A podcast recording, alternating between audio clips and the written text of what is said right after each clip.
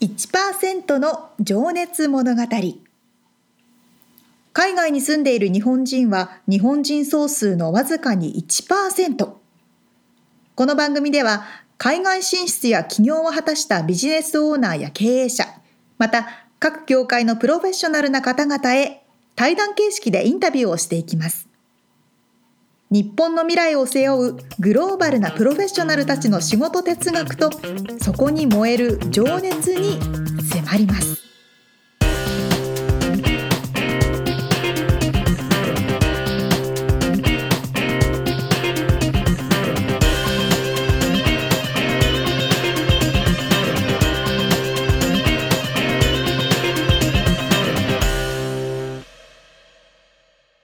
こんにちは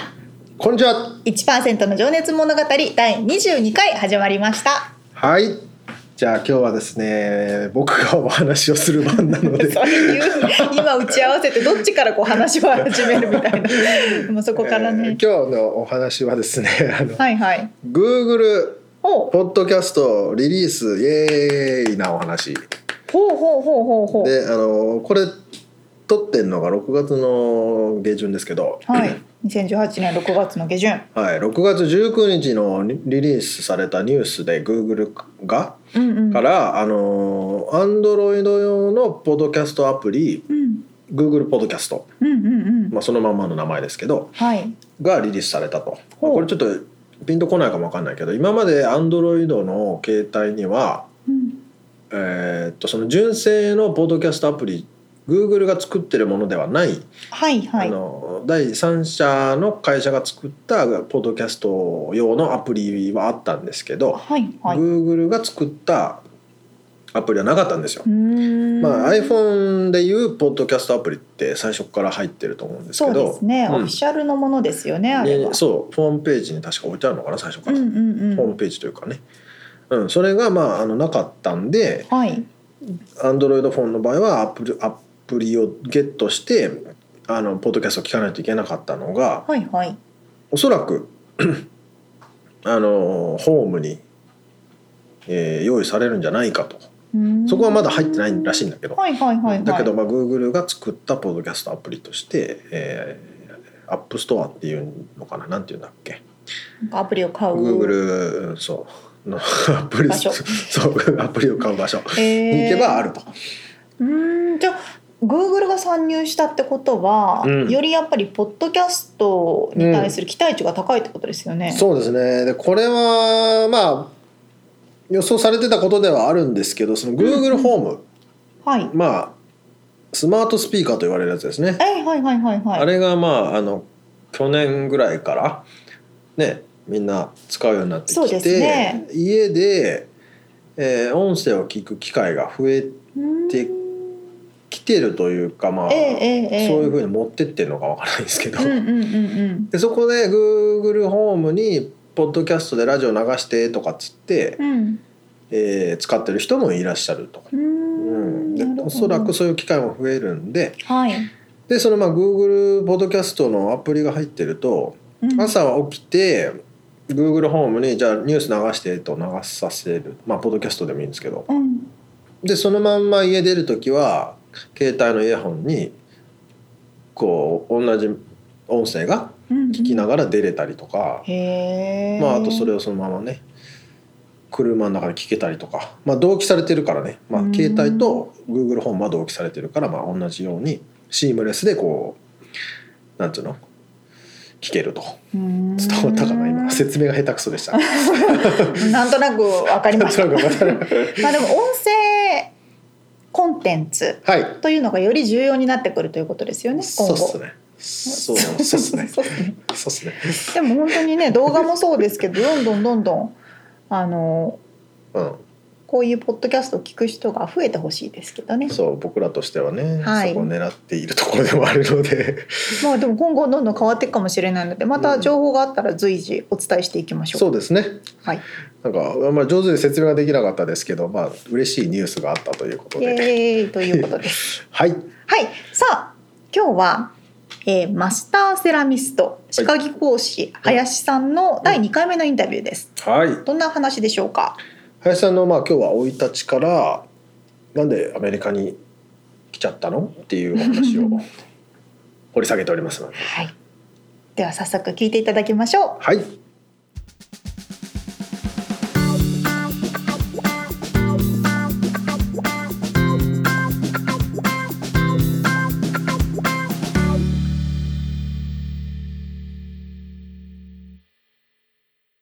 まずあのお生まれのとこから伺って生まれ私ははい東京生まれとは聞いてるんがそうですねえー、と東京都の中野区で生まれております、中で野っていうと、うん僕ちょっとあんまり詳しくなくてですね東京うんうん中野区の特徴あの中野サンプラザがあははありますね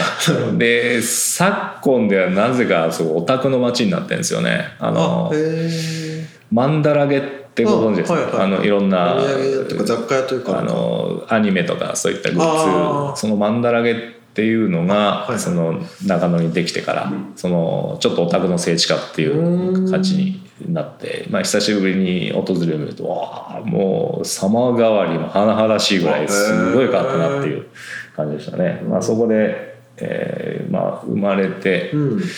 まあ、しかしあの父親がその金融関係と離れておりましたので、はい転勤族だったんですねほうほうほうですからまあ生まれは東京なんですけどもそれが母親が東京の人間でしたから、はいでところが当時父親は名古屋で仕事をしておりましてあ単身赴任ですさあというか出産のために母親が実家に帰ってあー東京で産んだっていなるうほこどはといですね、でその後8ヶ月名古屋に住みでその後もう一回東京戻って新宿八王子と幼稚園時代を過ごしましてほうで次に横浜ですね小学校1年生から4年生まで、はい途中まで横ほう浜ほうほうほうで今度5年生あたりから中学を卒業するまでが静岡ですねうわ本当にそうなんですよあっちこっちですねはいはいで高校1年生から大阪ですねほらまたちょっと一言葉番も変多わります感な時期に 必死で大阪弁を覚えました、なるほど、まあ、転校ってね私経験がないんですけど、うんうんなかなか子供にとっての転校っていやーやっぱ辛かったですよイベントもねのすごくね、まあ、できた友達とそうです別よねれるっていうそれから新天地へのこの自分のはいポジションっていうのも求めていかなきゃいけないいそれからねは、うん、かなりセンシティブでしたねしかも東京から大阪って結構きついですよね、んなんか逆だとちそょっうですねとまあ話もうんですけどね、まあ、東京いろんなね地方から出てこられた方いますけど、えあと大阪っていう割と独特はないところにね、うんあー行ったんで、でも本当僕もまあ愛知県出身で大阪に高校卒業してから行ってますけどやっぱ、ああそうですか、うんまあ、ある意味ちょっと違うそ国うですね国国まで大げさですけど まあ楽しい人多いですからね、ええ大阪ね、うん、僕は好きですけどね、ねえ、うん僕もまあ大好きで本当楽しかったですけど、なるほどなるほどじゃあ本当あっちこっち行きながそうですら、ねで大阪へて、まあ、そのままもう高校それから大阪歯科大学の歯科医講師学校行って就職して、うんえーまあ、大阪の歯科医講師の学校歯科そうですねはい、で大阪で8年働いてから今度今のここの南カリフォルニアへ、うんうんえー移住したということですね、はいもうじゃあ最初のお仕事と言えるまあもうこれが最初ですね、うんはいそれをもうずっと貫き通していらっしゃはるいと、最初のまあ私実は他のねテレビ番組で取材されているビデオを見させていただいあてりがとうございますあのきっかけっていうのが儲かりそうだからっていうそうそうですね。まあ。っておっしゃってたのを聞いたんですけどそうそうそうです何も美しい話はそこにな くて。まあ、その高校出て、ね、大学進学、まあね、みんなからしようという考えで。で、まあ、行きたい大学が、まあ、二つぐらいあったんですけど、うんまあ、残念ながら。希望かなんですねう。ん桜散るになりまして。うで1年浪人した結果がそれでしてね、うんでさあどうしようかって思った時にその、まあ、同じそのテレビの 同じこと言いますけど、私の姉の友人の当時付き合っていた彼氏がはい歯科技工して、はいで私はもちろん会ったこともないからなんですけど、なんか儲かるらしいよっていううんなんか聞いてあ羽振りが良さそうそうだなんですよあそんな職業あるのねっていうことで、私も初めてそれまではあの歯科技工士という職業を考えたも聞いたこともなかったもんですからでちょうどタイミングよく大阪歯科大学調べてみたら、うんあのまあ、オープンキャンパスといいますか体験入学みたいなのがは催されていて、いはいでそれに行ったんですよね、うんで割と小さい時から物作るの好きで、うんまあ、プラモデル作ったり絵描いたりあるいはあのジオラマ みたいなの作ったりとか、うんまあ、そういうのをラジコンやったりとかね、はい好きだったので,、うんでそれ見ててあすごく興味深い仕事だなっていうことで、あいやこれ実際得意だった好きであり得意でもあったそうですね好きだし手先が器用だっうん、うん、そうですねまあ手先が器用かというと今でもそんなにものすごく器用っていうわけでも実はなくてうんっていうのはなんていうんですかね直線をたはいピッピッと引いたり削ったりするの苦手なんですよ、直直線割とねアーティストさんはこう直線だったり円を綺麗に描けるかっていうのが得意、ですよねでそういうのは割と苦手でああそうなんだでけすねど曲線をこうアートじゃないですよ曲線を作っていくのは割と得意みたいなんですよね、であ私がラッキーだったのはその歯というの、まあ、体の中全部そうなんですけど直線の部分って一つもないわけですよそうですねはい全てがこうカーブーうんでできていて、でその自分が手掛ける歯っていうのは角がないようにうん全て取って丸みを自然のナチそうですュラルなラインを求めて描かないといけないそうなってますねですねその歯にも全部このテクスチャーがあのはい表面正常と言われる、はいテクスチャーがありましてそのテクスチャーとか艶の加減なんかも全部再現してるんですけどうーんまあ、ラッキーなことにやっぱり全部直線ではなくてなるほどカーブなるほどんですよねだからそそれに対しては自分は向いているなるほどみたいですうねーんはいそっかそっかまあじゃあその辺もまあ好きだったしってことで、うんまあ歯科技講師を選ばれてそうですね、うんまあまあ最初はね動機は儲かりそうだったからっていうかも しれないんですけど違いますねちょっと僕が伺いたかったのはそのどこの時点で本気になったのかというか、はいはいはいそのそうですね最初はやっぱり自分も一仕事としてしかええ歯科技講師を捉えてなかったですね、うんこの仕事を、まあ、まあ言葉悪く言うとお金を稼ぐ一手段として、まあ、だったんですで当時日本ではというか私サーフィンすごくハマってましてあそうなんですねはいもう週末海に行くことばっか り 限りなくそういう時代でしたよねでところがそれその時は大阪におそう大阪の時ですね、でまあしかしながら心のどっかで、その当時私いわゆるデンチャーという、まあ、入れ歯なんですけど、まあ、入れ歯をデンチャーということでデすねンチャーはいでその私としてはいわゆる補鉄修復家というあの補鉄修復といういわゆる差し歯の部分ですね、うん歯を作る専門の要するに専攻と、はいまあ、入れ歯を作る専攻あるいは矯正装置作るとかいろいろこう専攻が分かれるわけですが、は私はいわゆるその歯間修復学と言われる、い、うんまあ、歯の冠を修復するとかですが、まあ、いわゆる差し歯ですよね、はい、そこへ行きたかったんですが私が配属された部署はいわゆる入れ歯のベンチャーの部署うですねんでそこであ4年5年やったんですかねはいだからその45年いる間にもずっと自分をそのクラウンブリッジクラウンクラウンは差し歯ですブリッジは差し歯の橋を架けるクラウンとブリッジはいわゆうるんその今さっき言った歯間修復学の一つなんですけどそっちの間に回してほしいとはずーっと上司に嘆願をい続けるんですが、はまあそこの会社でその部署配属変更というのが過去に一度もなされたことがなかったんですね。いうんもう最初に配属されたところがもうずそこにずっと いてえーそういうあれだったんですまよあで聞くところによるとね、戻ってきてねはい、過去にはその例が一度もない、まあ、それでももうしつこくしつこくしつこく行かせてくれ行かせてくれ行かせてくれって言ったらもうまあ私のあまりにもしつこさに、うんその上司が、はいじゃあ1日2時間だけそのいわゆるクラウンブリッジ会行って、うんでそこで仕事をして2時間経ったらここへ帰ってきなさいでまあ当時よっしゃやった、うんまず扉をなんとか少しこじ開けたんですよで最初のうちはもちろんその約束通り契約通り2時間そちらで仕事をしてうん帰ってくるわけですけども、だんだんだんだんそれが2時間が3時間になり、うん3時間が4時間になり、うんなかなか私が帰ってこなくなってくるんです ねその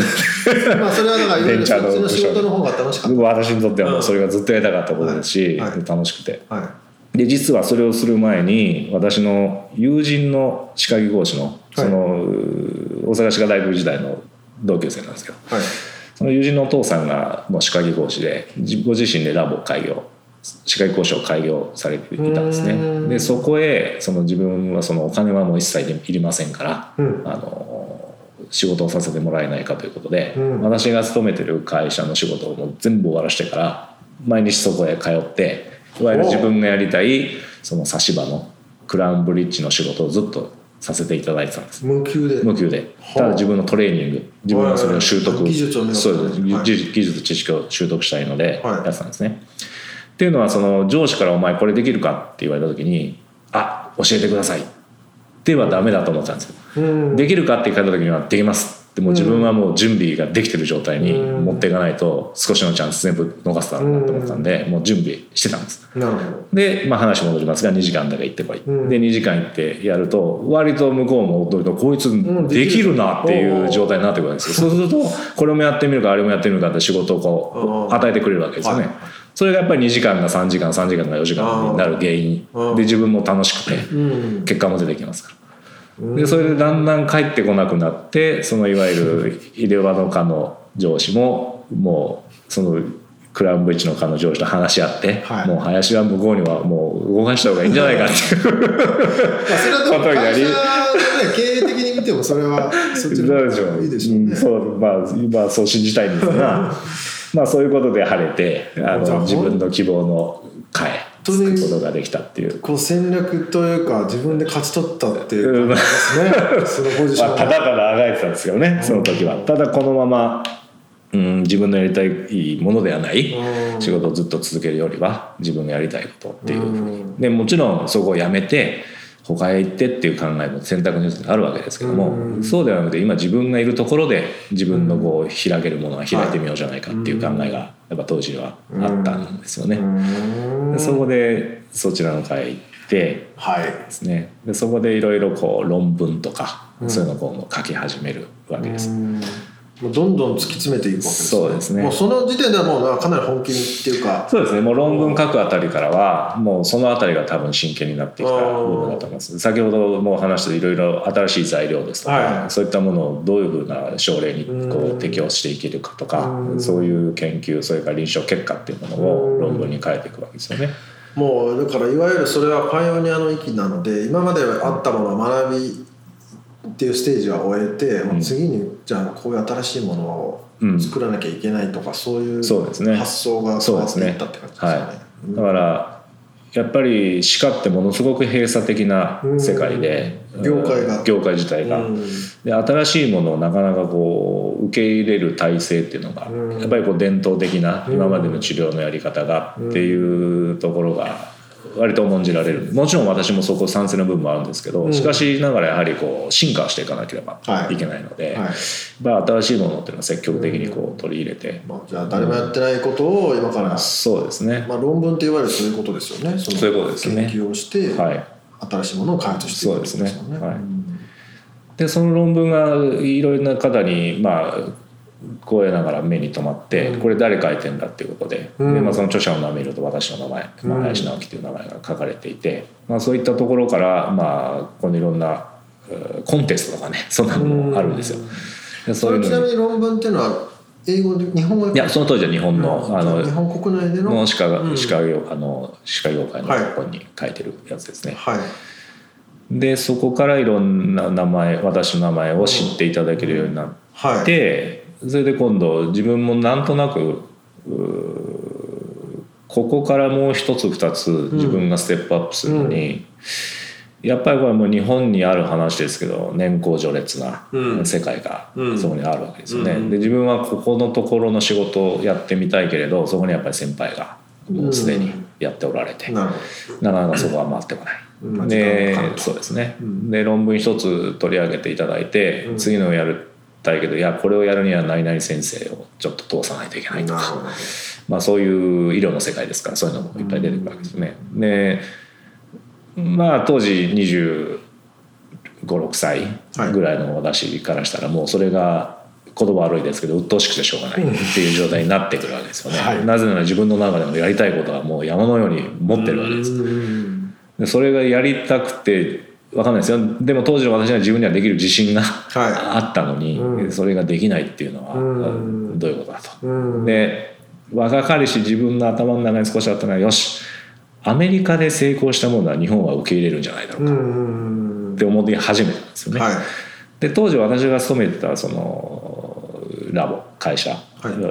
まあ、全部で35名規模のとこだったんですがそこには何の不満もなかったんです、うんもう人間関係も非常に良かったですし、うんまあ、そこのあ社長さん郷上社長とおっしゃるんですが、はいまあ、その社長もものすごくいい方で、うん何の不満もなく、うんあの毎日仕事をしていたんですけどしかしここで楽しく毎日するのと、うん自分がこれからやっていきたいこと、うんまあ、そこをこういろいろ天秤にかけた場合、まあ、思い切ってちょっと海外っていうものを考えてみようかなうんで私はアメリカに憧れがあったとか昔からそういうの一切なかったんですねもあうそうですなんもう学生時代英語を学ぶ自分が何のために英語を学んでるのかそれが理解できないからうんなぜ自分は日本に住んでて英語を使う機会なんてこの先絶対ないだろうになんで英語の勉強しなきゃいけないんだろうなんて思ってたぐらい、はいは海外には全く興味がなかったんですが、うんもう歯科ですねこの歯科の世界に、まあ、後で見える見せられたんでしょうね、うんそれをこう自分が上がっていくためにアメリカってやはり先進国でいすこかこらはでもアメリカだったんですかヨーロッパとかその他の外国ではなく、そうなんですよねヨーロッパはまず少しは見てみたんですけどやはりビザ取るの難しいなっていう選択うんまずそれが頭一つだったのとでアメリカをなぜ選んだかっていう大きなはいあの点としましては私がまあ先ほど言ったように心理士科を専攻はいしてるわけですが、まあ、神秘歯科っていうとまあなんていうんだろう見た目だったりと何そて説明うですしたらいいねですか歯ねの見た目を美しくする、、はいわゆるデンタルエステティはいックですよね、その歯並びをきれいにして、うん歯の色を改善して、うんで形とか、うんそういったコンプレックスを持ってらっしゃる、うんあの美容整形ではないです、うんあのあくまでも歯科はのい中できちんと責任を持った治療のはい範囲の中で、えー歯をきれいに直していくっていう、まあ、そういう専攻なんですけども。はいまあ、日本人の患者様ですと、はいい、いも悪いもなんですが日本人というのはこう文化的にそうやはり親からもらった体に傷をつけない、うん例えばピアスの穴一つ開けるのも当時はいお母さんに相談しようかとか、そうでやすっねぱり考えるわけですよね。うんでその中にその虫歯になってしまった歯は仕方がない削って治療されますが、うん健康な歯を削ってまで歯並びをきれいにしようってなかなか日本の患者さんって今でこそ増えてきてますけども、まあ、当時、まあ、1000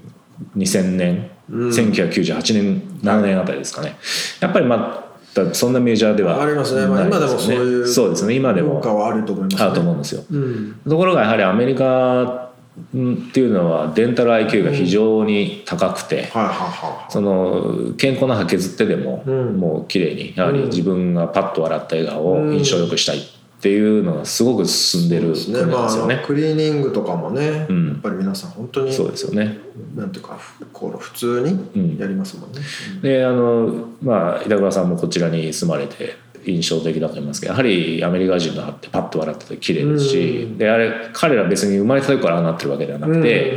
矯正治療したり、うんで歯の色も白いですけどやはり皆さんブリーチング、うんホワイトニングされてる、それから割と作った歯を入れてる方っていうのもうん半分に近いぐらいうんいるんですよね、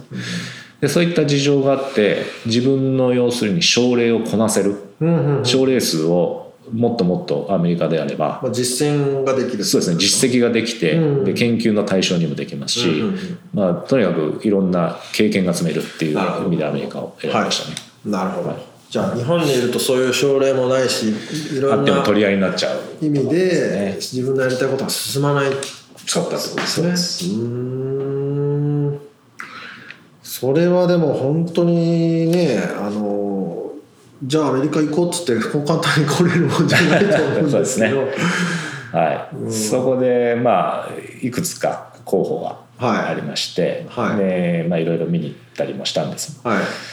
でその中であのやはり今私の大きなターニングポイントになる特進会グループの、うん松村弘理事長に、はいえーお会いしましてはいで、まあ、特進会グループって日本で一番大手の歯科医師グルーはいプで、えー日本国内に40件以上の歯科医師委員があるんですかね、うんうん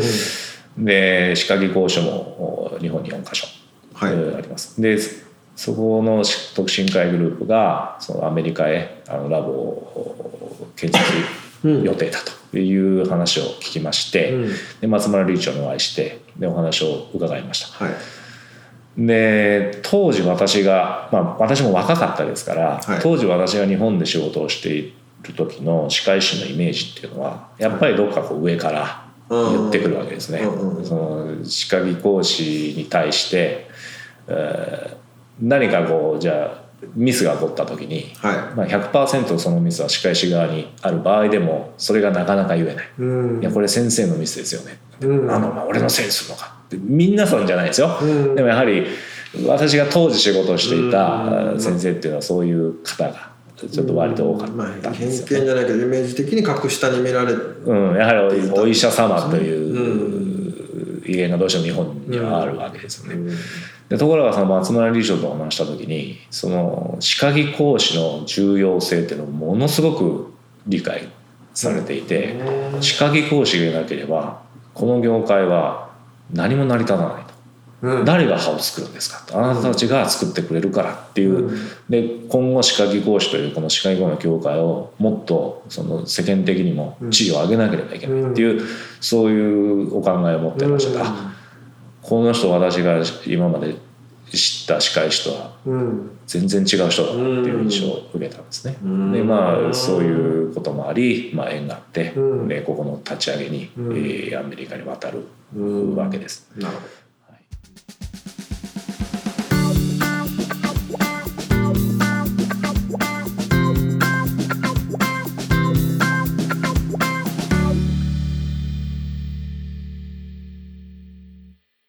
あのお仕事に対するすごい情熱ですね。どね一番最初は儲かりそうだからっていう動機なんですけど、ねえでもでも途中そからねこからうね、んほんなんかお仕事終わってから無給のインターンをするって、うん私も友人であの歯科助手ほうのほう友人がいるんですけど日本で日本でうずっと同じ姿勢でお仕事されるじゃないですか、うんだからものすごい体が痛くなるんですって。ああ肩凝ったりとかそうそうそうそうでも肩凝って頭が痛くなっちゃうぐらいあーもうすごい疲れるっていうふうに言ってたんですけあどーそういうお仕事をずっとされてるわけじゃないですうか。んそうだねそれで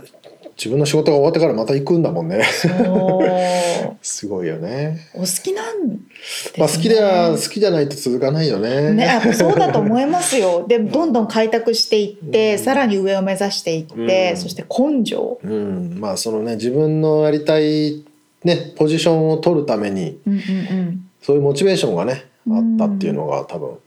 まあプラス若かったっていうのもあると思うんですけどね の若い時ってでもね寝ずになんかこう できちゃいますよね。生いろんきてたよねい ろんなことがねあ寝りなまくすてよいいやとね。思ってたもんね。なんかこう林さんの素敵だなと思うところが、うん前のにお勤めだったうん場所の方とも、こう仲良くされてると言いますか、ううんあのちゃんとコネクションを持って、うんつながりをうん切らないまま、ううんまく次につなげていたりとか。うんその喧嘩別れをするって簡単じゃないですか。うんまあそうですね。うんうん逆にそうじゃんある意味ねうん次に行きたいからじゃあもうさようならっていうのは簡単ですけど、うんそこをちゃんとこうひ人対人でつないでおいて、でまた次の人うんとコネクションを作って、うんうんうんすごくなるほど。難しいけど、うんね大事なことですようね。んそうですね、まあ、それがだから理由がここが嫌だからっていう理由じゃないからってことでしょうね。ねで自分がやりたいこと,、ことがそここにはなくてもう一個上のところにあって、いやーかっこいいですね。それはやっぱね周りも応援しますわね。そうですよね。うん かっこいそいしてお男性としてもかっこいいですよかっって感じですうね。んは本当にだから仕事人っていう感じのあね、はいはいはいはい。言葉がぴったりな。僕が若い頃はそんなに仕事に真剣にはなかったので今はねこうやって大真面目に、ね今は大大真真面面目に目ですしてよますから私たち。 はさあということであれですねそれ。で次回は。いアメリカまでねそれで来ちゃったんでそこからです ね。ああちょっと楽しみにしております。はい。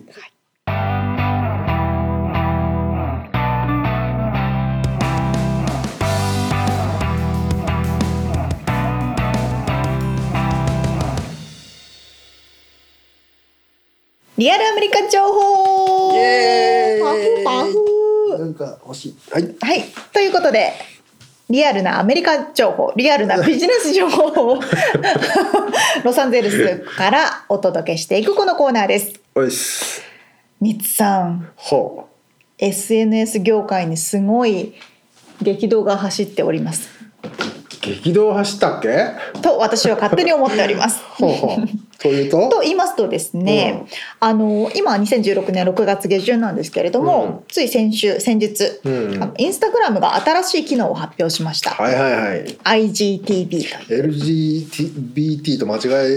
たよねあの 間違えないタイトル見た時に全然間違えない違うやつなんか難しいの出てきたなと思ったそうそうそうまたねちょっと難しいの出てきたなと思いましたよね、うん IGTV というインスタグラム TV というのはいが新しい機能追加になりました、はい何かと言いますとあのインスタグラムソーシャルメディアありますよね、うんで今までもちろん写真も投稿できるし動画も投稿できるわけですようんで今までって動画の投稿、うん例えば1分しかできませんとかストーリーあそれじゃなくてか普通に投稿する時は、まあ、はい四角の形で、まあ、基本的に投稿して1分しかできませんでストーリーってみつさんが今言った、はえっ、とライブ映像も流せる機能を、はいであとは、い消えちゃうっていうことだねあそうです24時間で、うんあの投稿したものが消えてしまううんストーリーっていう機能もあったんですけれども、うん基本的には短い動画しか載せられませんでした。そうだねうんそうです、うんそれが今度は IGTV という機能ができたことで、うん長期動画長時間動画が載せられるようになったんです。うんうんでイメージで言うと YouTube のインスタグラム版みたいな。そうだねまあというか YouTube に勝負をかけてるわけですよそうねなんですまさにそうなんです よ今はね動画の投稿といえば YouTube ですけれども、うんそれを変えようと独壇場でしたからねそうなんですよ、んで何がうん違うかというとはい縦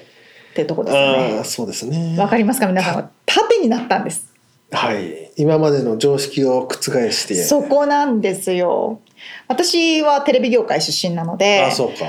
もう画面といえばはい横長はいあれ何対何なんだっけな4対3とか、まあ、YouTube は16対9ですけど、うんうんまあ、映画ももちろん横長ですしそうですね YouTube もテレビも全部横長ですそうですよ。ねネットフリックス携帯で見るときも横にします。うんなんか動画を見るときは必ずこう携帯を横にして、そうですね画面をローテートして見るわけですよ。はいでもインスタグラムの CEO は言いました。はいそういう時代では ない。モバイルファーストの時代だそと。う なるほどだってインスタグラムって、はい携帯のアプリからじゃないと投稿できないですからねまず。あそうだねそうそうそう。そうだねパソコンからできないもんねそうなんですよ。うんなので見れるけどうんそう見れるんですけどね。うんなのでモバイルファーストの時代だ。いやでも本当にね僕のやっぱり嫁さんもそうだし若い子もうん縦で写真を撮るじゃないですか、はいはい、はい。僕ねそれが違和感あるんですよすっごい昭和わかり感ますが出ちゃうのでもすごいそうですよ 横で撮りたいんだよ横で撮りたいんですよだってもしねテレビになんか渡さなきゃいけない動画があったりともかしたらそうそうそうまあ俺ウェブに載せる時も横の写真をどうしてもね選んでしまうんですよ、ね、わかりますわかるよね横世代なんですよ違う今はもう縦世代なんですそうだからこれが昭和感がねなんなんとなく だか沙ら織ちゃんは昭和生まれでしたっけ私ギリ平成なんです、えー平成元年なんですあそうかそうか失礼しましたそうですよでも横の世代じゃ年齢がないバでレるすけどいいんかですかまあいいやでいいですよそう、 ねえいやそれは本当でもめちゃくちゃシンプルだけどめちゃくちゃ大きい大きなこと、ねだかうら、ん多分ですよこれからははいドラマとか も縦長の画面のドラマができたりマジか映画も縦長のドラマがあの映画ができたりとかマジかすごい違和感ありますよねスクリーンもそうなんのかなあのでかいやつまあ携帯はまあまあねこう縦で見るから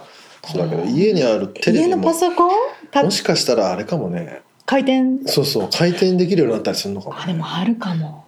今すでにあるのかなわかんないなんかすごい違和感今あっても使わねえよなでも縦に縦で見る ことなでいも将来的にありそうだねそうですよそうねちょっと今のうちで特許取っといて縦長全然売れな そう縦テレビ当分 まあでもそういうぐらいの変化がありましたと確かにな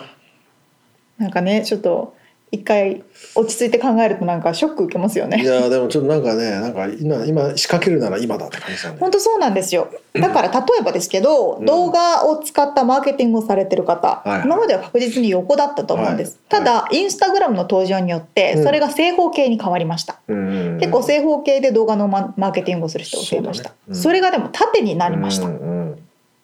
そこら辺がもうこう時代に合わせてはいどんどん変化していかないといけないんですよねそうですねそこを先取ってねちょっと縦のなんか取れますかありますす ごい言いにくい でもなねなんかこの人を写す時はやっぱね縦の方がねそうなんあでとすそのよファッションだったりうんうんうんうんまあファッション業界とかにとってはかなり嬉しいニュースなんじゃないですか、ね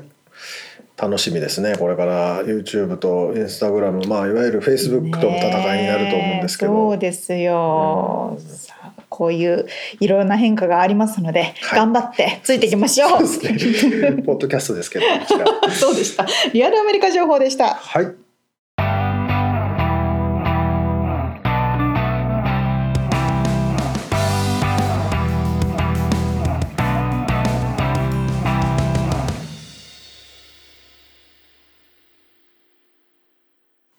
さあ